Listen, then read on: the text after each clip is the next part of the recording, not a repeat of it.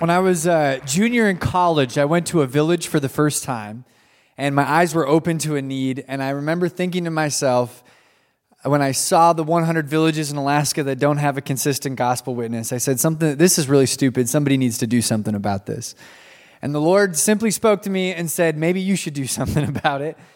And uh, we had no idea what the Lord had in store when we moved, but now uh, after doing Chi Alpha for the last eight years, we have started this initiative to see college alumni use their degrees to go to villages to become mainly teachers. And there have been 25 college alumni who have said yes in the last three years to this call. And they are bringing the gospel to a people group that has been underserved for over a century. They are planting home churches in villages that have not had a consistent gospel witness, some of them for up to three decades. They're making disciples, sharing their faith, and we believe are going to spark the start of an indigenous discipleship movement that is going to change the face of the spiritual lives of Alaskans all over the state. And we want to invite you to be a part of this. If you're wondering what's next after college, you have that degree, uh, you're like, oh, well, I'm not a teacher, so I'm off the hook. Uh, actually, any bachelor's degree can be a part of our training and become a teacher in a village. And so, if you want to talk to me more about this at the end of the service, we have a table in the in the back in the lobby, and I would love to answer whatever questions you have. We have opportunities for short-term missions trips in Alaska. We have a seven-day trip this summer that I still have two spots left on, uh, in which we travel to rural Alaska, bounce up and down the Kuskokwim River on boats, and uh, fly on bush planes. It's a it's amazing time. So come talk to me about that if you want to get a taste of what that looks like. Uh, here's what I believe is that you are going to college in Minnesota, and so you're already a hardy bunch. You know what I'm saying? Like, you guys got 20 inches of snow last week or whatever it was. It's raining cats and dogs today. Like, what in the world is going on out there, right? This is like, this is, I don't know, this is like, uh, uh, I call this hormonal weather. You have no idea which way it's going to go, right? And so uh, you guys are ready for Alaska. You're uniquely equipped. So that kind of leads me into what I want to talk about this morning. I want to talk about going full send for the gospel. All right? Anybody in here extreme sports people? Four of you. Awesome. All right. Some of you are like, I just play Xbox. That's all I do. All right. Uh, I, I'm an extreme sports guy mainly because I live in Alaska, and everything in Alaska tries to kill you. All right. You're like, just the grizzly bears? I'm afraid of the grizzly bears. The grizzly bears are the least of your worries, all right? There's rivers, there's avalanches, there's moose, there's like all this stuff that could kill you in Alaska. In order to make it in Alaska, you need to be a full send person. Full send meaning that you are go all out and not care about the consequences. Full send simply means to reach a place of reckless abandonment for a cause. We all know people who go full send for extreme sports. And what I want to propose to you this morning is what would happen if a generation of believers decided to reach a place of reckless abandonment for the cause of Christ in their life. This is what the early church had. All of them, every single follower of Jesus that we read about in Scripture, met the end of their life in a pretty gruesome death, most of them because they decided that Jesus was worth it. And I believe this that God calls us to full send Christianity. In fact, if we aren't going full send, I believe that we are not stepping into the fullness of the promises of Jesus Christ. We're not really experiencing the real thing if we're not going all out for Jesus. Now, you might be here and you might be saying, Well, Steve, I don't know about this. You know, full send. I'm just, I, my personality's a little bit more timid, right? You might be like, uh, I'm more of an introvert. I'm not really that outgoing person. My friends, going full send for Jesus has nothing to do with a personality profile. It has nothing to do with your natural talent. It has nothing to do with your level of charisma. It starts with a mindset. And Jesus has called introverted people to be full send as well. Amen? In fact, some of you extroverts, you freak everybody out, all right? Just take a chill pill, all right? Jesus wants to use introverts as well to go full send. And my friends, when we go full send for Jesus, that's when we really start to have fun in, in following Christ. In Luke 9, we see three people that wanted to go and follow Jesus, but they couldn't quite get over the hump of going full send for him. These would be described as the would be followers of Jesus. And we're going to read about these three guys and pull three things from this passage today that we must deny in ourselves in order to go full send for Christ. So let's read this. As they were walking along the road, a man said to him, I will follow you wherever you go, Jesus. And Jesus replied, Foxes have dens, the birds have nests, but the Son of Man has no place to lay his head. He said to another man, Follow me. But he replied, First let me go bury my father. Jesus said to him, Let the dead bury their own dead, but you go and proclaim the kingdom of God. Still another said, I will follow you, Lord. But first, let me go back and say goodbye to my family. And Jesus said, No one who puts his hand to the plow and looks back is fit for service in the kingdom of God. This is one of those passages that always made me scratch my head. Like, Jesus, you're, you're kind of talking in extreme language here. But there's some truths in this that I think that if we apply them to our lives, we really start to step into this thing called, that I call full send Christianity. The first guy teaches us this that we, in order to be full send Christians, we need to deny comfort. I love that Jesus is like, this guy comes up to Jesus, I will follow you wherever you go. And Jesus essentially looks at him and he's like, We're going to be camping a lot. Like, oh, not really my vibe, Jesus. In fact, kind of this like whole following that you had going here, I kind of thought that we were going to be sitting at the best tables, at the best banquets, staying at the best hotels. I was expecting a mint on my pillow every morning and a foot massage at night. And he's like, listen, it's not going to be like that. We're going to be roughing it a lot. You see, full senders put themselves in positions in which they aren't comfortable. The problem is, is we here in America these days, we're kind of a coddled bunch, aren't we? We make great sacrifices on the altar of comfort. We worship the God of safety. We don't like to put ourselves in uncomfortable spots. Let's just take a quick little assessment in here, all right? We're gonna take a quick little how coddled and comfortable are you quiz, all right? So I want you to score yourself. I'm gonna ask you five questions, and I want you to give yourself some points. We're gonna score it at the end. We'll assess our scores, all right? Number one, how old were you when you had your first job? Give yourself one point for every year above the age of 14, all right? Question number two, you asked for an extension on an assignment. Give yourself one point for every time you've done that in the last year. Some of you are like, oh no, this is really racking up. All right. Question number three If your current housing facility has heat, electricity, and indoor plumbing, give yourself one point for all of those amenities. If you, are, if you have or are pursuing a college degree, Congratulations, you are in the top 6% of the world. Give yourself two points. If you currently live in America, give yourself two points. All right. Now, add up your score. Let's assess it. If you scored above one, congratulations, you're coddled. All right, you got it. All right, that's it. We are all coddled, myself included. I live in Alaska and I'm coddled. My house has heat. It's amazing, right? This makes it really difficult for us to step into hard things that Jesus calls us to do.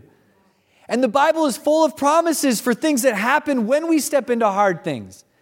Discipline leads to righteousness and peace. Trials leads to faith and perseverance. Jesus says, "Blessed are you. Blessed are you when people persecute you, not if they persecute you, when they persecute you." He made a promise that this was going to be hard. And if we run from difficulties, if we run from discomfort, I believe that we will never step into the fullness of our God given destiny. What is God calling you to do that's uncomfortable? Let's look at the second guy and what he teaches us we need to deny. We need to deny compartmentalization. Essentially, he says, Hey, let me go first bury my father, and then I'll come back and follow you. That's kind of a confusing thing because Jesus, it kind of seems like if we read it from the perspective of our culture, it kind of seems like he says, No, you need to skip your dad's funeral. That's not what he's saying. You see, this son was probably the apprentice of his dad, and he wasn't in charge of his business yet. So essentially, he said, Hey, as soon as my dad is, you know, goes away from this world, as soon as my dad dies, then I'm going to be in charge. When I'm in charge, I'll call the shots, then I'll come follow you. He was suffering from something that I call as soon as syndrome. As soon as Jesus, well, as soon as I'm out of college and I have some money, then I will start to give financially. As soon as I have more time, as soon as I'm not taking 17 credits, as soon as I'm not taking 12 credits, I don't know where your threshold is, right? As soon as I, whatever, fill in the blank. My friends, sometimes we expect a change in season to suddenly change our character. It doesn't work that way. Jesus wants to develop character in your life right now. But when we compartmentalize our lives and suffer from as soon as syndrome, we will always put off what Jesus wants to do in our lives right now. And we will fail to step into the fullness of our God given destiny. I have a small group leader in our Chi Alpha group that was really upset with me. He's like, Steve, this is too big of a commitment. I can't, I, uh, you know, leading a small group is like we have leadership on Sundays, we have small group on Tuesdays, Chi Alpha larger group on Thursdays. This is way too big of a commitment. This is three nights a week.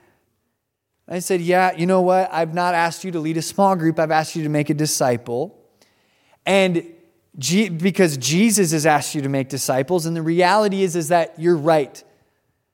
If you're going to look at this as a commitment, then I pro- you probably should quit because you're going to end up quitting anyways.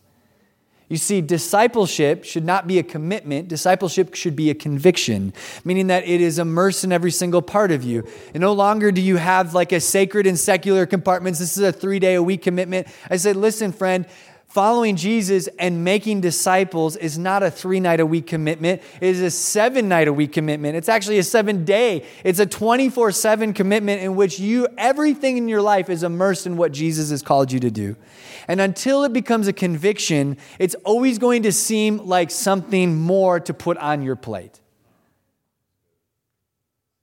And that's what Jesus tells this guy. Let's look at the last person.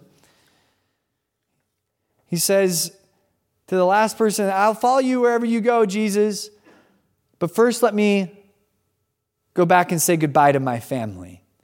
And Jesus says, anybody who puts his hand to the plow and looks back is not fit for service in the kingdom of God. You see, full senders have disregard for their own personal bodies and lives. I think what Jesus is saying is that you're distracted by your own desires and your own goals. And I want you to focus on me. You see, this guy teaches us that we need to deny narcissism. And we struggle with this as Americans in our individualistic culture, in which we are told to celebrate the choices that we make. We're told to, that we should just you be you, and we're expected to share our thoughts on every single thing. And even our doing good tends to become about us Look at what I did on my social media profile. And it's creeped its way into our walks with Jesus. We started to ask ourselves, what can serving Jesus do for me? What am I going to get out of this leadership position? I need to have healthy balance in my life. What is the church feeding me? And if we had to be honest with ourselves, many of the worship songs that are being produced today are more about how God makes me feel than about God's glory. It's an ugly thing. Philippians 4:13. I can do all things through Christ who gives me strength. We've Americanized that verse and we've treated it like this almost magical spiritual fairy dust that I just get to sprinkle on the things that I want to do. Paul writes that verse. You guys know this. He writes that verse while he is in prison. He writes it in an uncomfortable situation. If I had to interpret that, I would honestly interpret it more accurately like this that I can endure all things through Christ who gives me strength. Maybe Jesus didn't ask you to pick up that dream in the first place. Maybe he's asking you to lay it down. I want to close with the story of my friends Colin and Megan who I think illustrate what I'm talking about really, really well. We have a picture of them. This is them with their baby Naharun. They just had this baby. Uh, Naharun's about a year and a half old now. They decided that they were going to become a few of our first Chi Alpha alumni who were going to go and use their degrees to become teachers in a village. They got hired on in the village of Tuluksak, which has been d- described literally as a dumpster fire or as the armpit of Alaska. In fact, it is the poorest village in the entire state of Alaska. Most of the village doesn't even have indoor plumbing. Not every village is like that. I don't want you to just like, oh, I can't go there anymore, right? But, uh, but they came to us about six months into their training program and they said, uh, you know, we got some exciting news to share with you guys. We're pregnant. And our training director looks at them and they're like, well, this has implications. They're like, aren't you guys excited for us? It's like, yes, we're excited for you, but have you guys thought about what this means, right? And you know there's no there's no medical care in the village so this is going to be difficult not only to have a baby but to raise a baby and we kind of did the math and you're like when you move out to Tuluksak Megan you're going to be 7 months pregnant most people don't want to raise a family in these places and they looked at us confused with this like bewildered look on their face and they're like what are you what are you guys talking about you're constantly telling us that we need to do hard things for Jesus God told us to go. We're going to go. And we're going to trust that He's going to take care of our baby. I said, Praise God. Fast forward, Megan and Colin move. Seven months pregnant. A month later, she has to fly back into civilization to have the baby. They have the baby. No one is expecting them to come back to the village of Tuluksak and they decide to go back. And when they land, the entire village's mind is blown. You see, the average stay of a teacher in the village is less than one year. And so the fact that they came back with their family spoke something to the entire village. The fact that Megan is raising this little baby has opened the door for her to minister to moms all around the village of Tuluksak. She pushes Naharun in her stroller up and down the, the streets of Tuluksak every single day, and people stop, and they've, she's built relationships with dozens of moms in these villages. Knowing full well that if something were to happen to their daughter, she is miles and miles away, a helicopter ride away from emergency medical care. But they look at the 200 people in the little village of Newix, or in the little village of Tuluksak, Alaska, and they say, these people knowing Jesus is worth it. That's going full send. Saying, I'm going to deny comfort, I'm going to deny compartmentalization, and I'm going to deny having this be about me. There's nothing glorious or glamorous about leading a house church in a village that none of you have ever heard about. In fact, in the world's mind, what they're doing is pretty insignificant. But my friends, God is far more concerned about our level of obedience than he is about our perceived level of earthly influence. And I think these guys know what it means to go full send for Jesus. If you would bow your heads and close your eyes as we close in prayer. Lord, I would ask that you would speak to us in these moments. And students, even as I pray, I just would ask you to just ask the Lord to call to mind where have I been comfortable? Where have I been compartmentalizing? And where have I been making following Jesus about me? And Lord, we lay those things at your feet. And we ask that you would speak to us, bring conviction, and would we respond? In Jesus' name, amen.